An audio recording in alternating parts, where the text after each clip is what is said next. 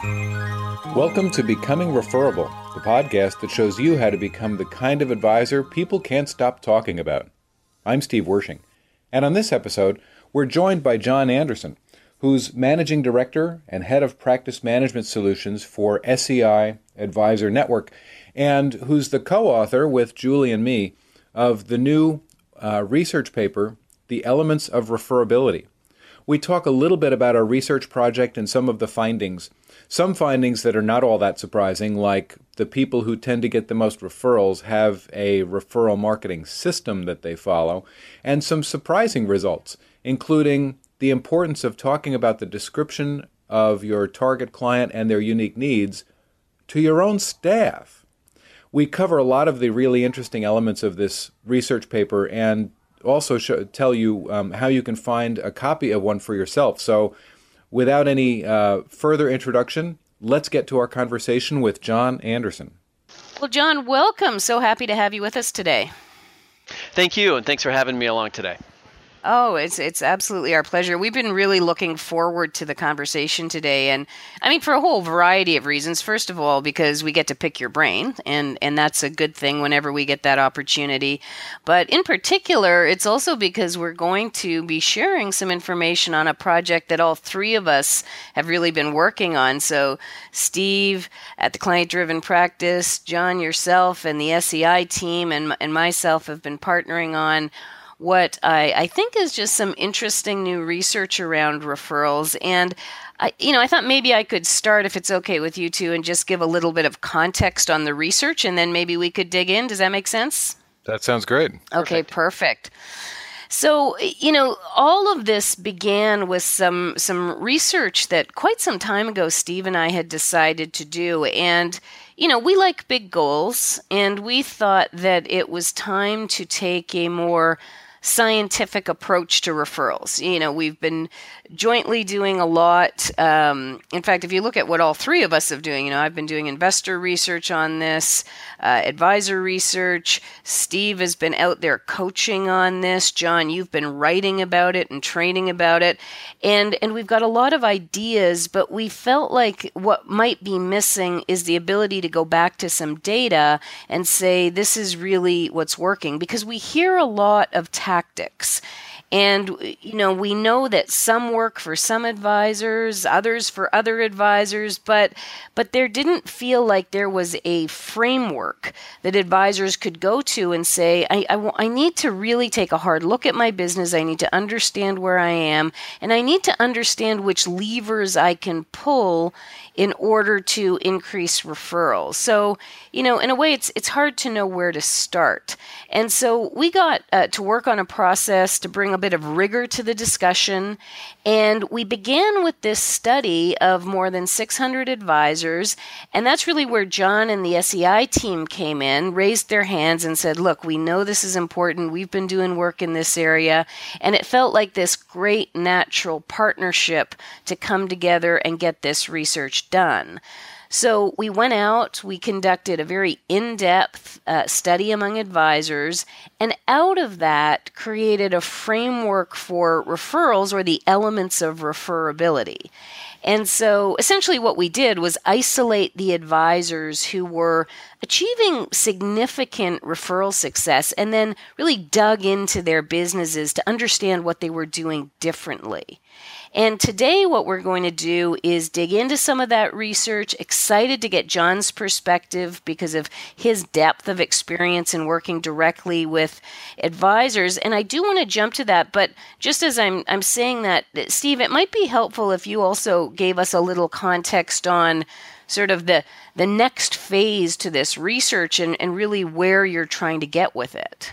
I would love to, and and I, I I, I, just want to reinforce what you said, Julie, and you know that that there's been a lot that all three of us, but a lot of other people, some of whom have been guests on this podcast, um, have have uh, worked on with referrals and have coached people on with referrals, and and you know it, you know what some of what you and I have talked about, and Julie, I know you've heard this before, is that you know there's there's there's not that much uh, there's not that much actual rigor around what a lot of people have been recommending. And, and, you know, there's a lot of, of personal experience, but I'm sure you've heard this before, you know, that the, the plural of anecdote is not data.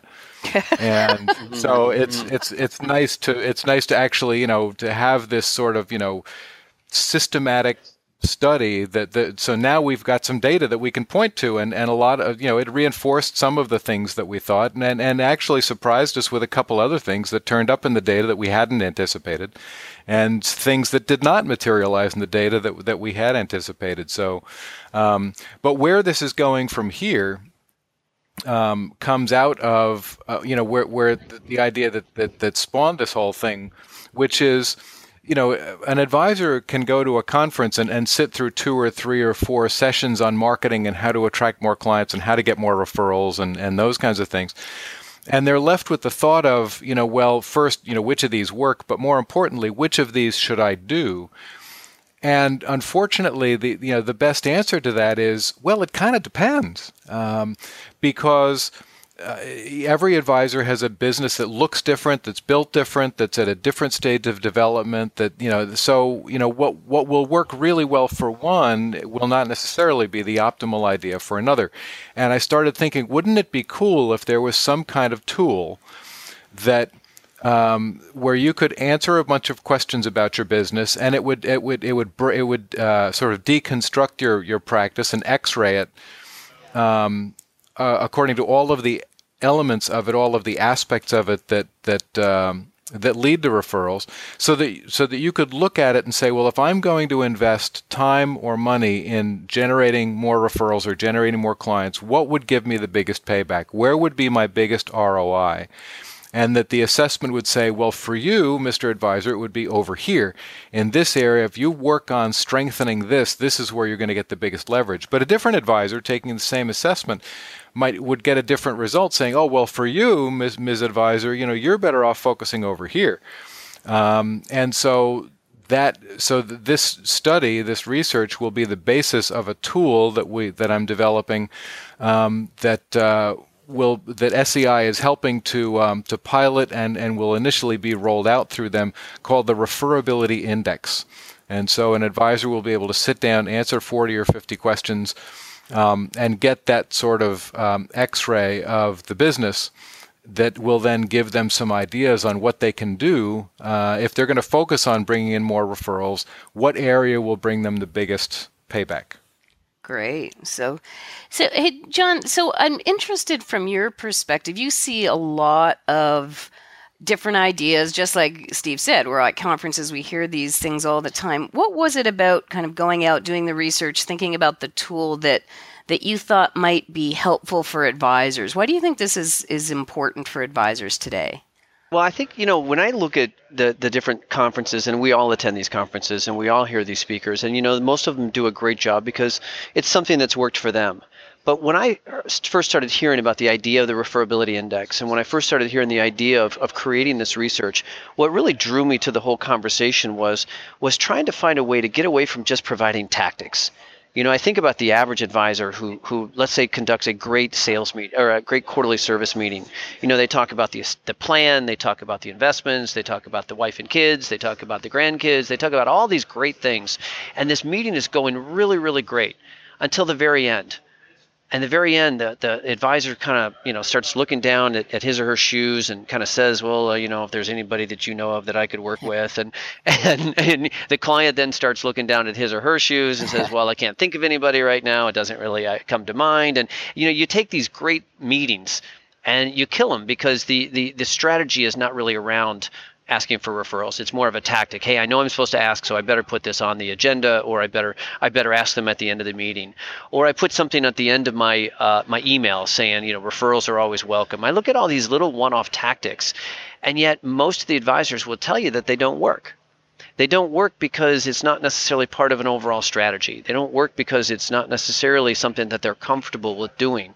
Um, what I was really intrigued about the whole idea about the research and around the around the uh, the tool was a way how do we help advisors find a way to get business business that they know that they deserve, the quality types of referrals that they want, but how do we get it in a way that's going to build a strategy around it?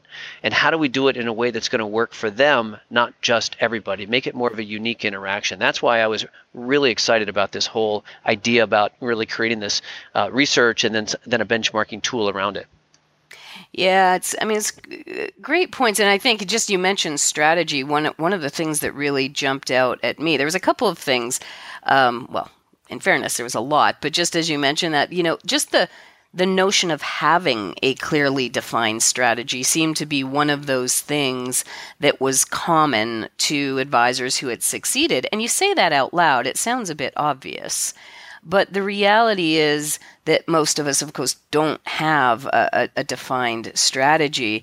Uh, but the other thing is just to hold out some hope, I think, is that 92% or so of advisors really felt that they were missing out on referral opportunity. So, you know, I don't think most advisors are saying there's there's you know there's relationships and money that's being left on the table. And and if I could just get this strategy in place we'd be we'd be in good shape. But it is confusing. So I don't know John where do you think advisors just start this process? How do they, how do they make it easy and just dip their toe in the water and get started? Well and and John before you answer that Julie can I jump in with something of course you can.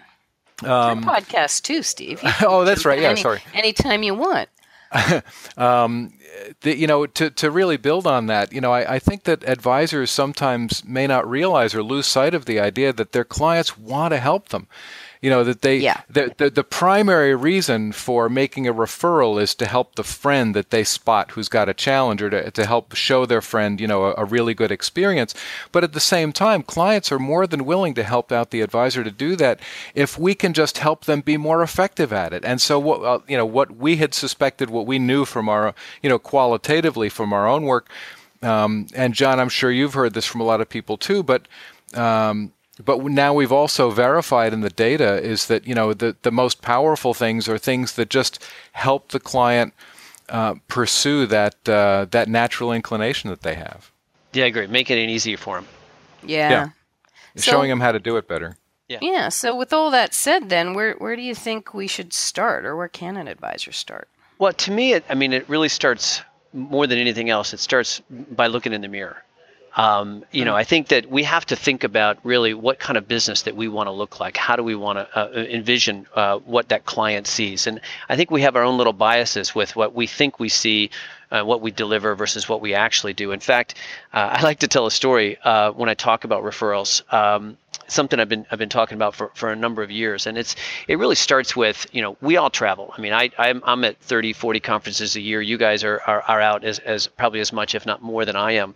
And you know if you think about what what our lives look like now for me it's it's usually flying in the night before a conference usually catching up with some of the uh, clients that we work with maybe some of the uh, SEI regional directors and, and, and people like that. And it's of course it's dinner and some uh, glass of wine or two, and then you know without fail, I always try to make it a, a, a uh, a mission of mine to make sure that you know usually around 5 5.30 in the morning i'm up uh, flipping on the light switch in the hotel. And, and, and, i'm looking at that absolutely horrible what i call the ugly look. It's that uh, every hotel seems to have six 100 watt, watt light bulbs instead of one 100 watt, uh, 60 watt. Uh, and it's just that cold, harsh look. That hair all over the place, sleep lines, uh, uh eyes all bloodshot, and it's. I'm going to go out for a run. But but the point is, is that that is that cold, harsh look that we need to kind of take a look at our own business. You know, we need to say, you know, am I referable? You know, if I look at the the business that I have today, is it something that I would be proud referring if I was a client? You know, I I, I, I often tell a story about a, a firm that I uh, I worked with uh, early on in my career here at SEI, and they were in the Midwest. Um, and as I talked to this uh, gentleman on the phone, as I was coming to go see him, I, I, was asking him a little bit about his business, and he kept telling me what a great financial planner he was. There's nobody in the county that does as as uh, as good a job financial planning as I do. There's no one in the area that, that can really put all the pieces together uh, as well as I do. And I sounded very impressive. And then I said, you know, one of his challenges, of course, was he wasn't getting the referrals. He wasn't getting as much new business uh, as he was looking for. So as I pulled up to the to, to the office um, in this little small town in the Midwest. I, I, I, looked at a sign. Let's let's just make up a name. Let's say his name is Mike Smith, and I, I pull up to his office, and big huge sign on the door said Mike Smith Investments.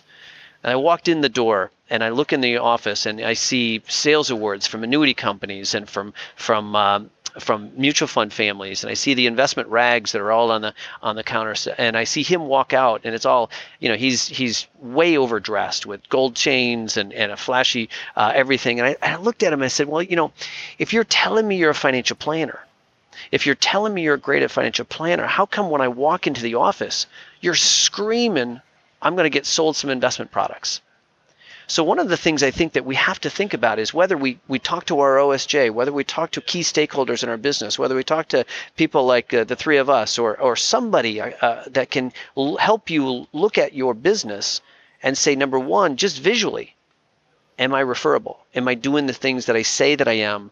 Or am I setting an image that looks maybe something completely different?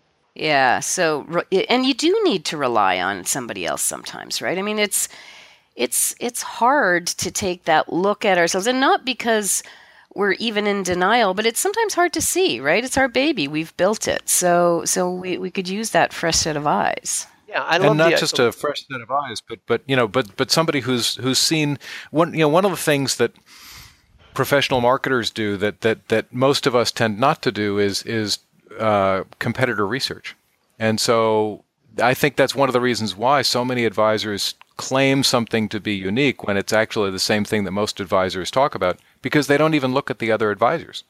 Mm-hmm. And so, yeah. not only somebody who's an objective look from the outside, but somebody who also has talked with a lot of other advisors before, so that gives them a little bit of perspective. Because your, you know, your clients will tell you, you know, you you need to be getting your clients' feedback, um, and you also need to recognize that your clients' feedback is going to be skewed. And and and when you ask your clients, what's unique about me they're going to say a lot of the same things as other advisors say. So you you know you need to have both the outside feedback as well as somebody who has that perspective. Right. So you know we talked about this framework and i think this is a, a powerful outcome. In the white paper and the white paper will will be available in the show notes. Um, and, and I'd love to talk a bit about these components of, of the framework and maybe, John, get some of your insight on it. Now, the, the first part of the framework is, and anyone who's been listening to this podcast will be quite familiar with this theme because it's not the first time we've touched on it, but the notion that advisors really need to um, embrace and understand their target market. What are you seeing there? Do you have any good examples of, of advisors who, who are just doing this really well? Uh, absolutely. You know, I think that to me is is really the, the beginning stages. Is you know, I, I think about all the robo advisors. I think about the virtual advisors out there, and and when I look at the competition, typically they they create more generalist advice for generalist type of of, uh, of clients. The more focused you can be on a target client and looking at their unique needs, that's where we really begin to separate ourselves out. And when I look at advisors that are doing that, I find that they great, create great relationships with their client. They're creating great service for their client. Um, there's a couple of different ideas and, and, things that I've seen people do. I'll give you a, a, one of my favorite examples. Um, I have a, a, guy that I worked with in um, in Kentucky. Um, he said that his ideal type of client, he identified his ideal type of client is what he called everyday Joe business owners. Now, everyday business Joe, everyday Joe business owners are the type of clients that still are they own their business, but they're still getting their hand, hands dirty every day. They're getting their hands dirty by working in the trade. They have uh, some, some decent income coming in, but they still have the challenges of running a small business. When I look at this gentleman who was focused on his everyday Joe uh, business owner clients, he made sure that he created services that were in line with what an, a business owner would need.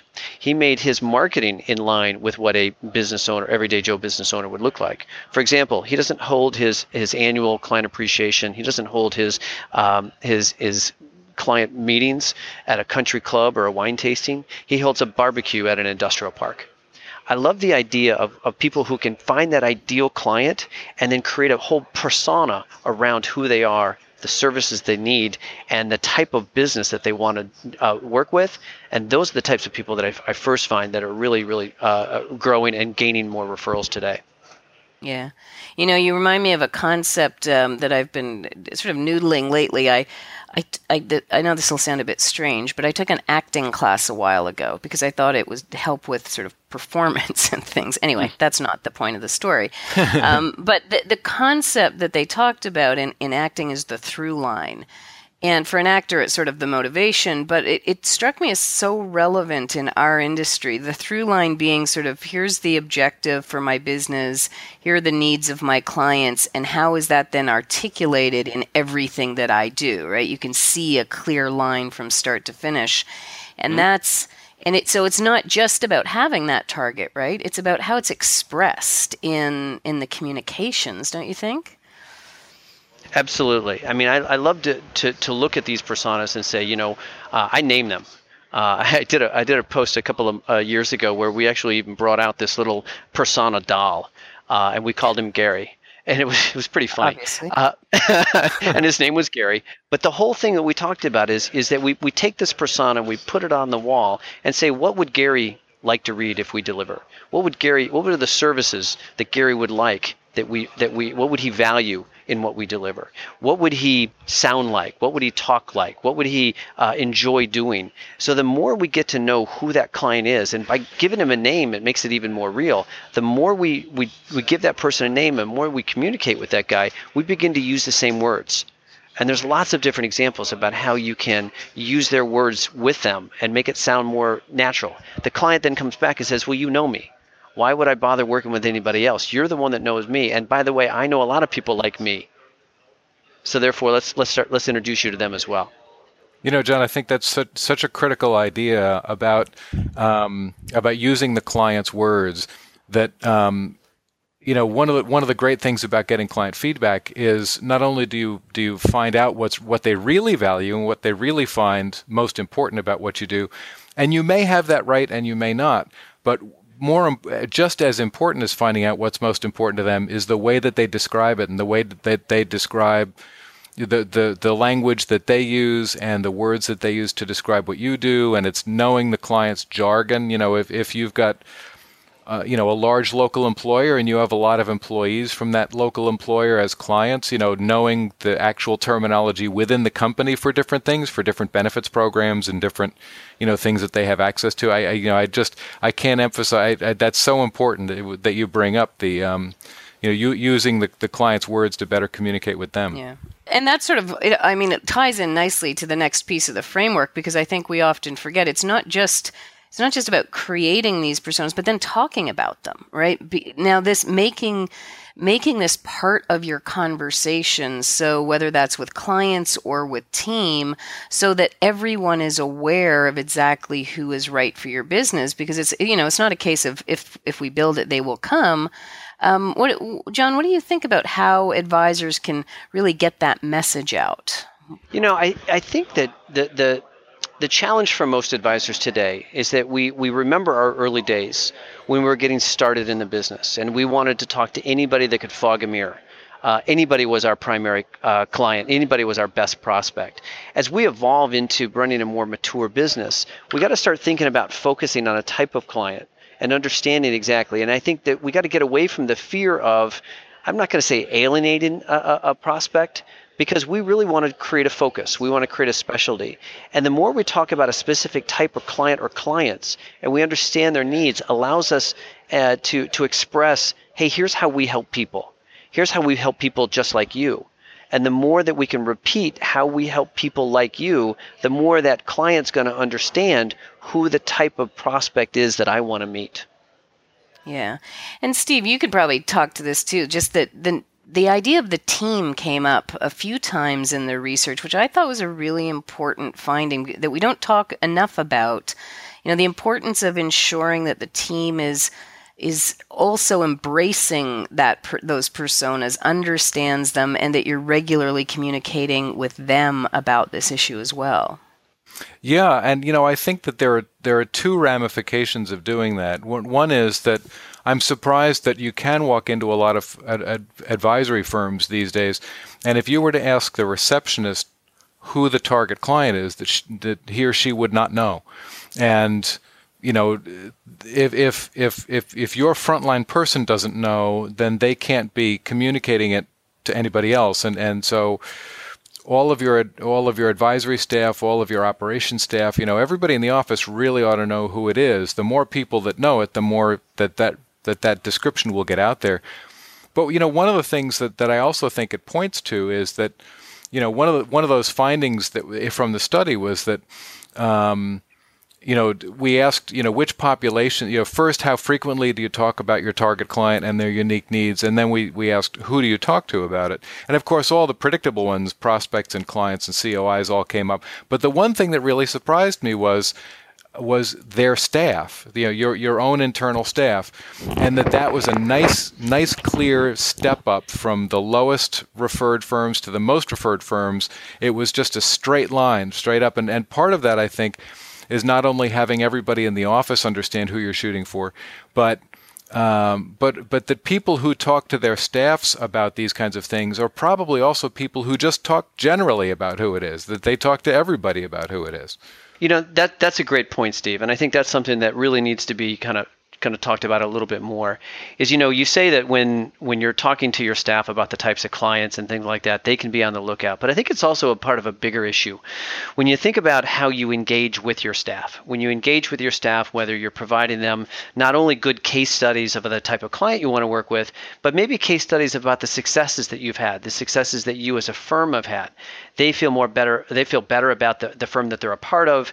They they have the ability to identify the types of solutions that you can provide. I think the more time you spend talking to your staff about the solutions about the types of clients about the relationship that you've built the more they become engaged and they become a, a bigger part of the firm rather than just um, uh, you know coming in doing their job and then leaving. Well, I, and I think that's a really important point. You know, one of the things that we found in the study as well is that the um, interestingly, the the uh, that firms that provide their staffs more training also attract more referrals. And the interesting part of that was that the uh, training on getting referrals was really not that there weren't that many firms that did that, and even training on on uh, customer service type things was more. But it was just generally providing training because the highest levels of training were in things like uh, financial planning topics and investment topics and, and technology. And I think it's just, you know, we, ref, we refer in the white paper to people like Greg Lederman and other folks who've written about, you know, don't put your clients first, put your staff first. Because if you have a staff who is engaged and who feels that like they're they're part of the team and that, that, that you're taking care of them, are the ones who provide the kind of client experience that ends up attracting a lot more clients. And so this whole focus on staff, telling them who your uh, who your target client is and what the needs are, and providing them the additional training, and you know all of those related topics.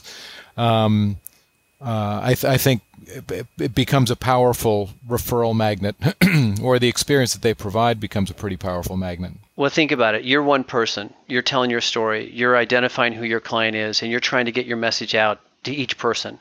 If you have a staff of six, now you've got you and six other people who are telling your story, uh, being engaged and getting out in the community and talking about the types of services that you can deliver and the types of benefits. And and it's really when you kind of picture yourself in that situation that you're much ready, much more willing and able to give that referral.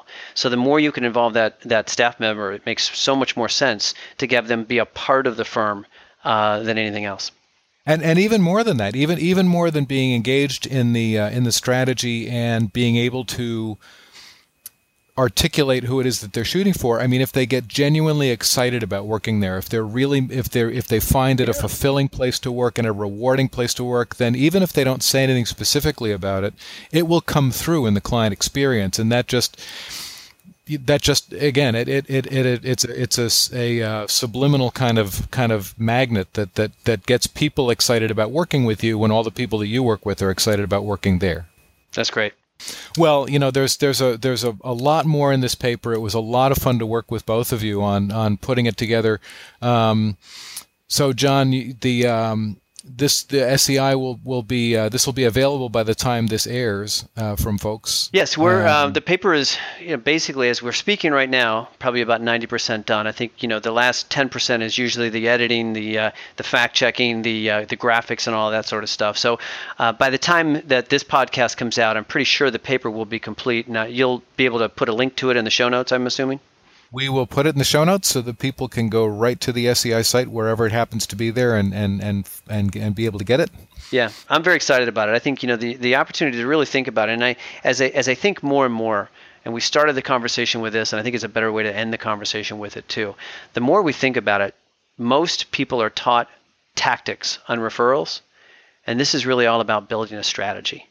Most people are given yeah. the one or two tasks rather than building out the whole plan, and I think that's really going to be the differentiator for this paper and hopefully for the for the future of this uh, this program. Yeah, and and as sort of the the reveal, um, you know, here at the end, I, I, I want to mention that um, that this research is building toward the development of a tool that uh, that will enable an advisor to answer a, a, bunch of questions that are similar to the ones that we asked in the research, but will give them a report about what they're doing um, that will that helps them attract referrals and what they're doing that what they need to do better to more effectively attract referrals. It, it'll be called the referability index. And uh, at least for uh, three months after the initial release, it will be available only to advisors who uh, engage with SEI to do part of their uh, to to do their investment management. Yeah, I'm, I'm I could not be and more so, excited about the about the tool, Steve. I think that the idea of, of of giving yourself a score, a benchmark, and comparing yourself, and how do I how do I uh, compare? How do I get better at, at being referable is really kind of a tool that I just can't wait to see. Yeah, yeah, me too. And and it's been great to work with all of you folks on on uh, on on this project, and I'm really excited that it's going to be coming out through SEI. And uh, so um, that will not be in the show notes for a while because it won't be available for a while. We have a number of SEI advisors who are participating in the pilot, but we it should be released in the fall. and as I said, the only place you'll be able to get it is uh, through SEI by doing business with SEI. So um, I think, uh, and I and I and I think that that's it's a you know I I think that working with SEI is also a great way of uh, making yourself more referable, so you can focus on all these things that we found in the research to uh, that you need to be focusing on to bring in to bring in more folks. Well, John, thank you so much for joining us uh, today, and uh, I hope we get to work on lots of things in the future. And uh, I think it's been a great conversation. And uh, thank you for, for being a guest on the podcast. Thank you. Thanks to, to both you and Julie. I really appreciate the, uh, the the good working relationship we've had for years, and I'm really looking forward to continuing on. Okay. Take care, John. Thanks. Thanks. Hi, it's Julie again. It was great to have you with us on Becoming Referable. If you like what you've been hearing, please do us a favor and rate us on iTunes. It really does help. You can get all the links, show notes, and other tidbits from these episodes at becomingreferable.com. You can also get our free report, Three Referral Myths That Limit Your Growth, and connect with our blogs and other resources. Thanks so much for joining us.